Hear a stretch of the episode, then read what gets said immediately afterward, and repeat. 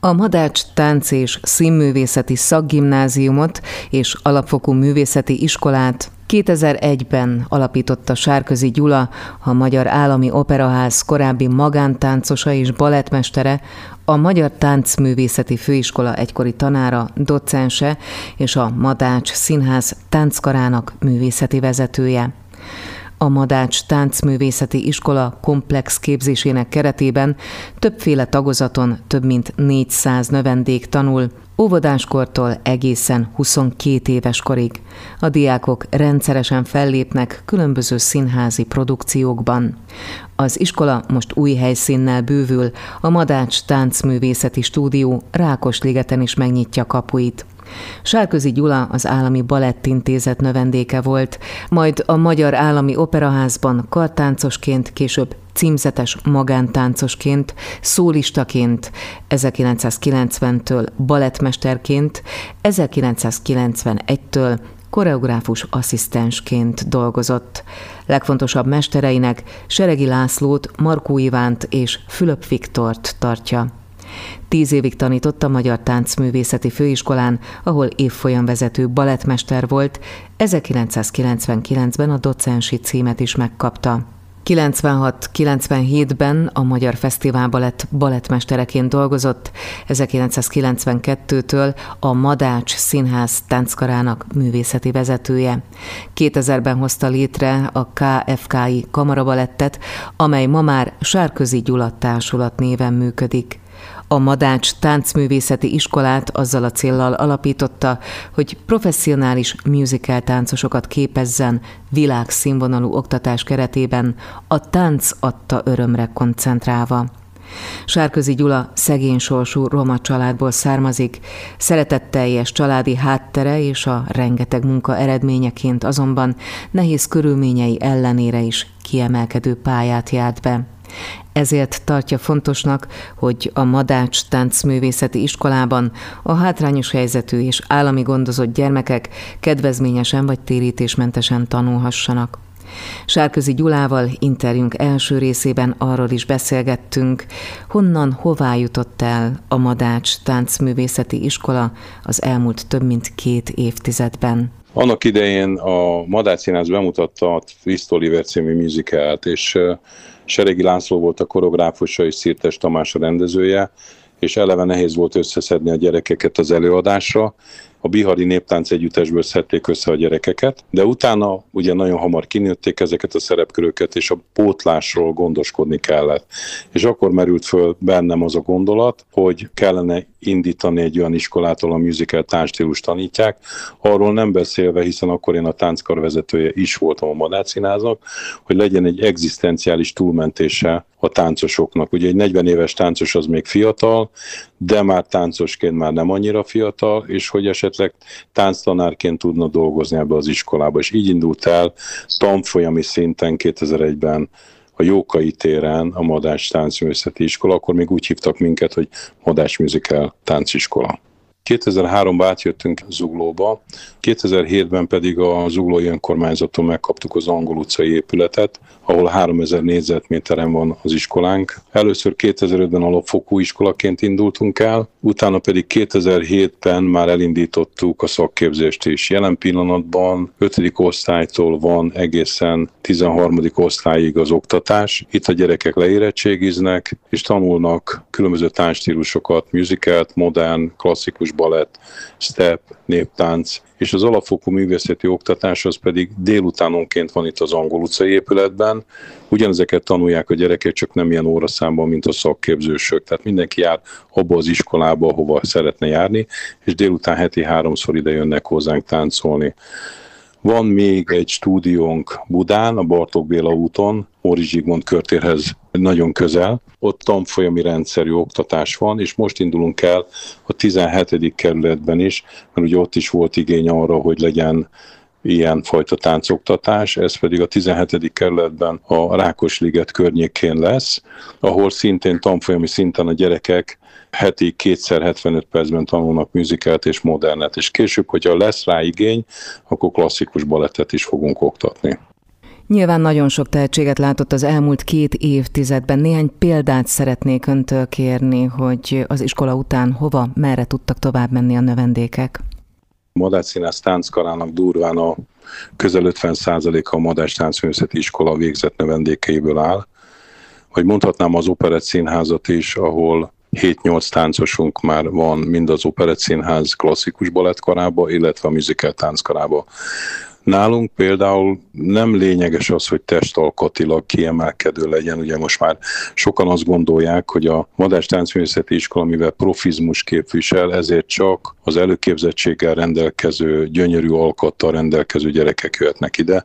Nem ide jöhetnek a tuci gyerekek is, meg olyanok is, ugye, akik nem rendelkeznek semmiféle táncstílussal, nem a szakképzésre, de az alapfokra. És aztán itt, hogyha megerősödnek tánctudásban, akkor gyakorlatilag jöhetnek a szakképzésre. Vannak növendékeink a Szegedi Kortárs Balettben, ilyen volt Kovács Enikő, ilyen volt még sok más növendékünk, Mező Máté a Kecskemét City Balettnél volt, aki most már újra az Operett Színházban van, vagy mondhatnám, ha szabad, a fiamat, aki nálunk végzett Sárközi Gyula József, és utána ő a Vagonova Akadémiára kapott felvételt. Ez azt kell tudni, hogy négy komoly klasszikus balettiskola van a világban.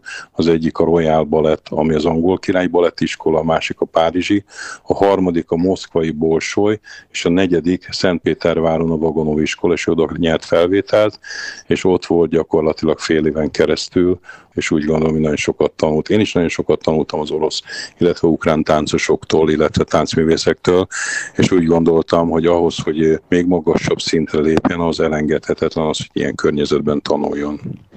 Tudom, hogy nagyon fontos az ön számára a tehetséggondozás, de a tehetséggondozáson belül is azoknak a gyerekeknek a támogatása, akiket a családjuk, a környezetük akár anyagi, akár egyéb szempontból nem tudna támogatni. Miért volt fontos ez az ön számára? Annak idején 8. kerületben a gettóban nevelkedtem.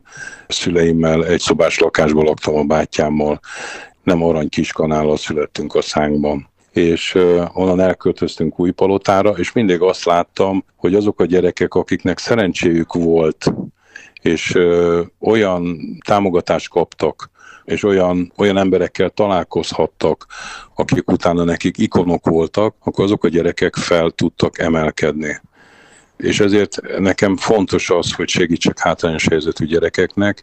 Természetesen ez nem jár alanyi jogon, mert nem a hátrányos helyzet dönti azt el, hogy ki kap ilyen támogatást, illetve ki jöhet be hozzánk, hanem ha tehetséges, szorgalmas és hátrányos helyzetű, akkor minden segítséget megadunk. Például az Zuglói Önkormányzattal közösen indítottunk egy tehetséggondozási programot, és évente 7,2 millió forintot osztunk szét a rászoruló gyerekeknek, de ezen kívül is például most nyáron voltam egy táborban, ahol ugye nyári táborban, ahol állami gondozott gyerekek voltak, és ott láttam tehetséges gyerekeket, és felajánlottam nekik, hogy jöhetnek az iskolánkba, és tanulhatnak térítésmentesen. Sárközi Gyula balettművésszel, koreográfussal, a Madács Táncművészeti Iskola alapítójával és művészeti vezetőjével hamarosan folytatjuk beszélgetésünket itt a Papagénóban, a Klasszik Rádió 92.1-en. A Madács Tánci Színművészeti Iskolát és Szakgimnáziumot 2001-ben alapította Sárközi Gyula, a Magyar Állami Operaház korábbi magántáncosa és balettmestere, a Magyar Táncművészeti Főiskola egykori tanára, docense és a Madács Színház tánckarának jelenlegi művészeti vezetője. Sárközi Gyula, mint táncművész, koreográfus, számos szerepe mellett a Madács Színház legendás macskák előadásában 500-szor táncolta Mephistopheles szerepét, majd Seregi László mellett a darab próbavezetője lett.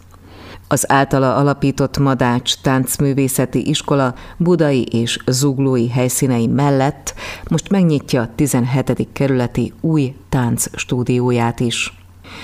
Augusztusban volt a Roma Holokauszt emléknapja, amelynek tiszteletére a Sárközi Gyula Társulat Habiszti című előadása a tánc nyelvén fogalmazza meg a roma népírtás tragédiáját.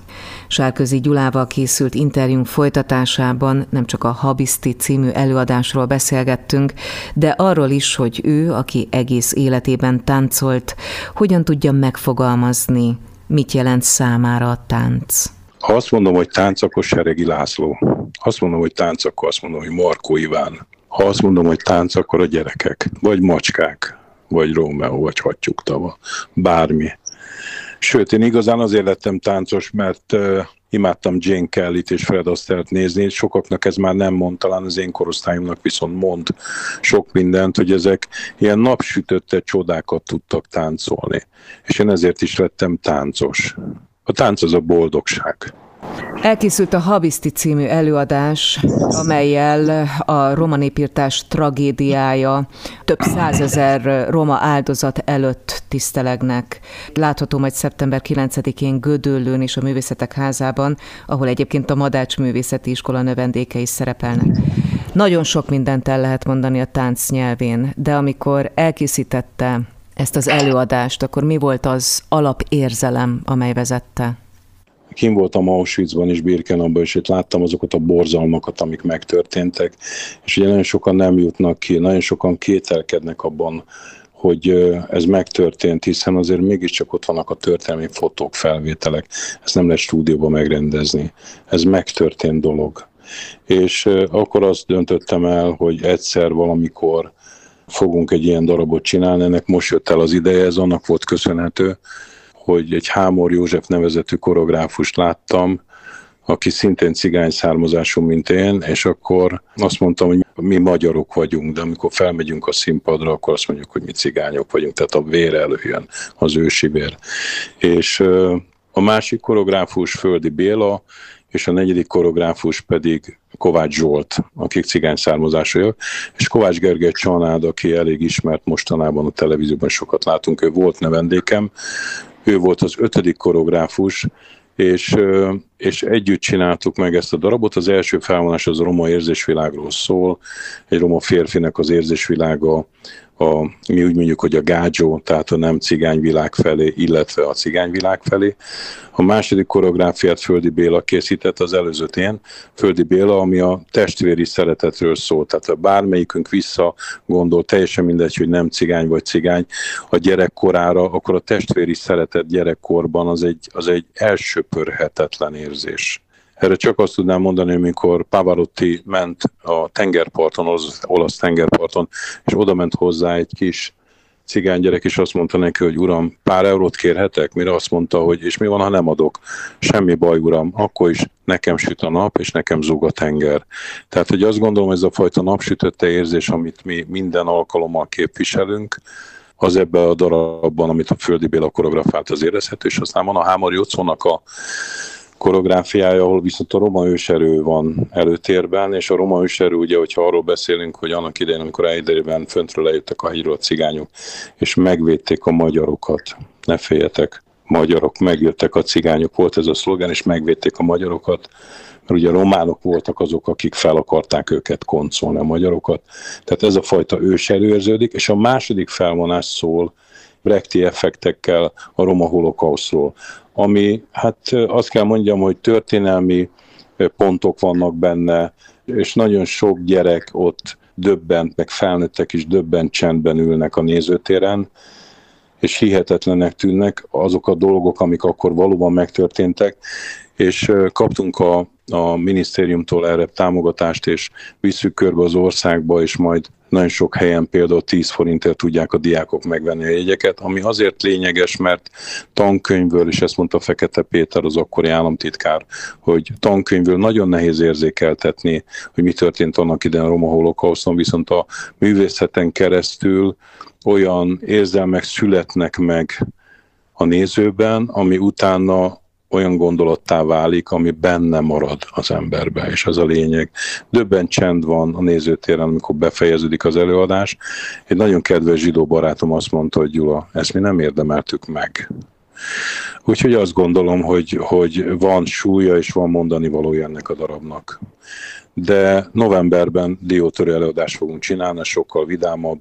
Nálunk ott megjelennek az angyalkák, egy diótörő előadásban sincsenek angyalok, akik hozzák a karácsonyfát, hiszen mindenki tudja, hogy a karácsonyfát az angyalkák hozzák, és innen indul el az egész sztori. Sárközi Gyula balettművésszel, koreográfussal, a Madács Táncművészeti Iskola alapítójával és művészeti vezetőjével beszélgettem a tanévkezdésről, az új 17. kerületi táncstúdióról és a Habisztén című előadásról, amelyet szeptember 9-én Gödöllön láthatunk a Művészetek házában.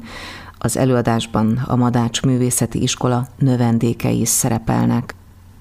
Kedves hallgatóink, hamarosan folytatódik Papagéno Klasszik című műsorunk a második órával. Benne először arról hallhatnak, hogy hosszú idő után új lemezzel jelentkezett a hazai jazz élet kiemelkedő alakja, ifjabb Szakcsi Lakatos Béla. Várjuk vissza Önöket a legfrissebb hírek után.